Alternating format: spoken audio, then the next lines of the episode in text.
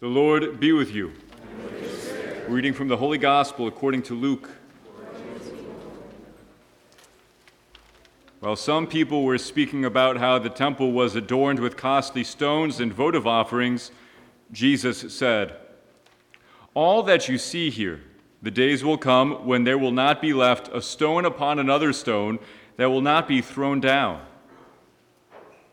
Then they asked him, Teacher, when will this happen? And what sign will there be when all these things are about to happen? He answered, See that you not be deceived.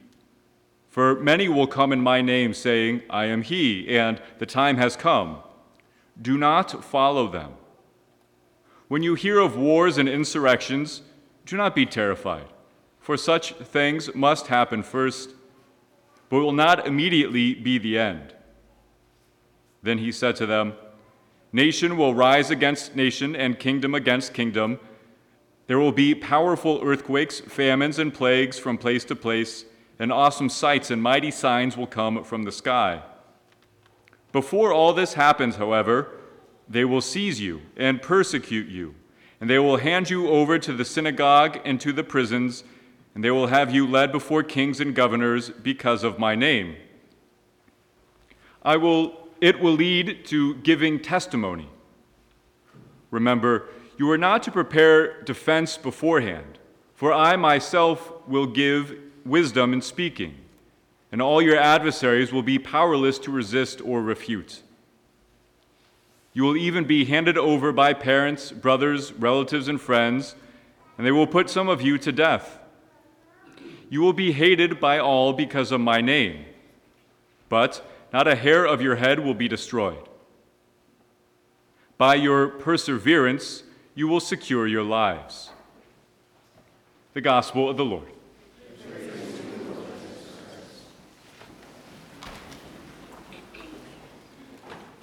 There's something primordially mesmerizing about fire. I could contentedly stare at its flames for hours. Many times I have. As you know, fire has a twofold reality life and death. It may be lost on us because we have largely domesticated fire, but it was revolutionary for early humans. Cooking food, purifying water, keeping us from freezing. It separates us from the animals. It can also destroy our habitats, our homes, and generally wreak havoc. And this twofold metaphor is in the background of our readings today. In the first reading, we hear about the last judgment of God described as a blazing fire, where the stubble of the proud and evildoers will be burned into ash, while the just and those who fear God will be purified, and they will rise, whole and healed. It's a beautiful metaphor that God's love is a refining fire. Whatever is not of God will be burned away Whatever is of God will be left pure and brilliant, like silver or gold. In the second reading, it's a follow up letter to St. Paul's letter to the Corinthian or to the Christians living in Thessalonica. In the first letter we have, he was warning them about the last judgment of God and the imminent return of Jesus. But they understood imminent to mean by the end of the business week. And so when they thought that Jesus wasn't coming, they threw up their arms, quit their jobs, and started to collect unemployment. The letter we heard from today is part of his blistering rebuke of their nihilism and immaturity. St. Paul is reminding them that whether or not the Lord Jesus returns before they die, they will be judged by him one way or another. The gospel passage is about the judgment of God, about his city, Jerusalem. And for the Jewish person living during the time of our Lord, Jerusalem was seen as the center of the world. Some even referred to it as the navel of the cosmos. How's that for a moniker? Just a few days before Jesus' body will be destroyed on Calvary, he is warning them that this temple of stone will be destroyed. This prophecy would be fulfilled in the year 70. In this judgment of God, the stone temple is turned to rubble and ash. while the temple of our blessed Lord's body rises gloriously. This old dispensation of animal sacrifices ended and then replaced with the one and eternal sacrifice of Jesus on the cross, which is now made present to us at every Mass. When we look at Christ on the cross, we see the judgment of God. And like fire, depending on the audience, there can be two very different reactions mockery and prideful disdain, or adoration and humble gratitude. And this is not unique to our age either, as Jesus says in the gospel. That Christians will be persecuted, handed over to jail, hated, betrayed by family, all for the sake of Christ and his teachings. Not to be overly dramatic, but I see this judgment on the rise in our own times and culture. I'd like to pull on that thread just a little bit, that thread of judgment. There's several sad ironies, I think, in our modern culture.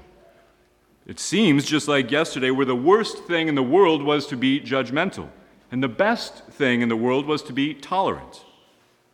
It seems that the opposite is true today. I think few would argue that we really live in a non judgmental and truly tolerant society, especially if you are religious. Those who are self appointed judges, our cultural elites, may try to keep us on our toes by changing what they will tolerate from one day to the next. They keep changing flags and yard signs, not as a sign of virtue, but I think to see who will obey. And there certainly seems to be a protected class, and then those who are marginalized. And we, Catholic Christians, we who believe there are two genders, that marriage is one man and one woman, that one marriage exists until death do you part, that all sexual activity is reserved for marriage, that all life is sacred, we certainly seem to be on the outs. It does just seem like yesterday, where people were asking just for a civil union and to be left alone. Now they're demanding that we bake them a celebratory cake or go to jail.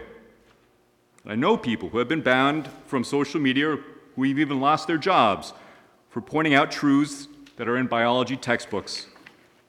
Meanwhile, young man, simply because he declares himself a woman and a potential mother, is treated as a celebrity and hero by the President of the United States. One often retorts, Well, how does that affect you? Well, maybe not me as Father David, but today there is proposed legislation in Virginia to remove a child from their home if that parent insists to be the educator and formator of their own children. Certainly will affect many families if that is ever passed.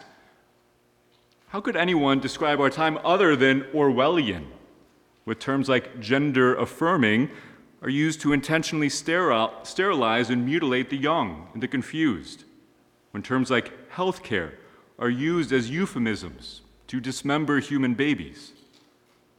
The inclusion of sexual identity into Title IX funding regulations threatens all Catholic education and healthcare. So much so that the USCCB had to write a response just a few months ago, September. And it bears quoting at length. Really summarizes what we believe as Catholics and what we don't believe. It says, The Catholic Church teaches that each person is created by God in his image. Therefore, each person has immeasurable dignity and that we should treat all accordingly. Our bodies are good and part of our identity. The complementarity of the sexes carries and reflects necessary significance, whereby a husband and wife fully and freely give themselves to each other in love, open to the gift of new life. This further becomes the basis of the family, which the Church and others have often observed is the first building block of society. It goes on. With respect to gender identity, the Catholic teaching expressed through Pope Francis understands that biological sex and socio-cultural role of sex, what we call gender, can be distinguished but not separated. Further, each human being, man and woman, should acknowledge and accept their identity, which is both biological and God given. Respect for the immutability of sex does not mean that Catholic teaching condones unjust discrimination. In Catholic schools, for example, students who experience gender discordance are to receive the same educational opportunities as anyone else. Catholic teaching is similar in regards to sexual orientation. Individuals who experience same sex attraction are to be accepted with respect, compassion, and sensitivity, including in educational settings. This does not mean, however, that educators should be compelled to act contrary to the principle that sexual conduct is specifically reserved for lifelong marriage between one man and one woman, ordered by its very nature to the good of spouses and the procreation and education of children, who in turn have a right to, and on average, have the best outcomes with a married mother and father. End quote. One not need to be Catholic to recognize the above statement. After all, this was the prevailing wisdom of virtually every single civilization until about five seconds ago. But today, in most cultural circles in America, this is verboten, called bigoted, not to be tolerated.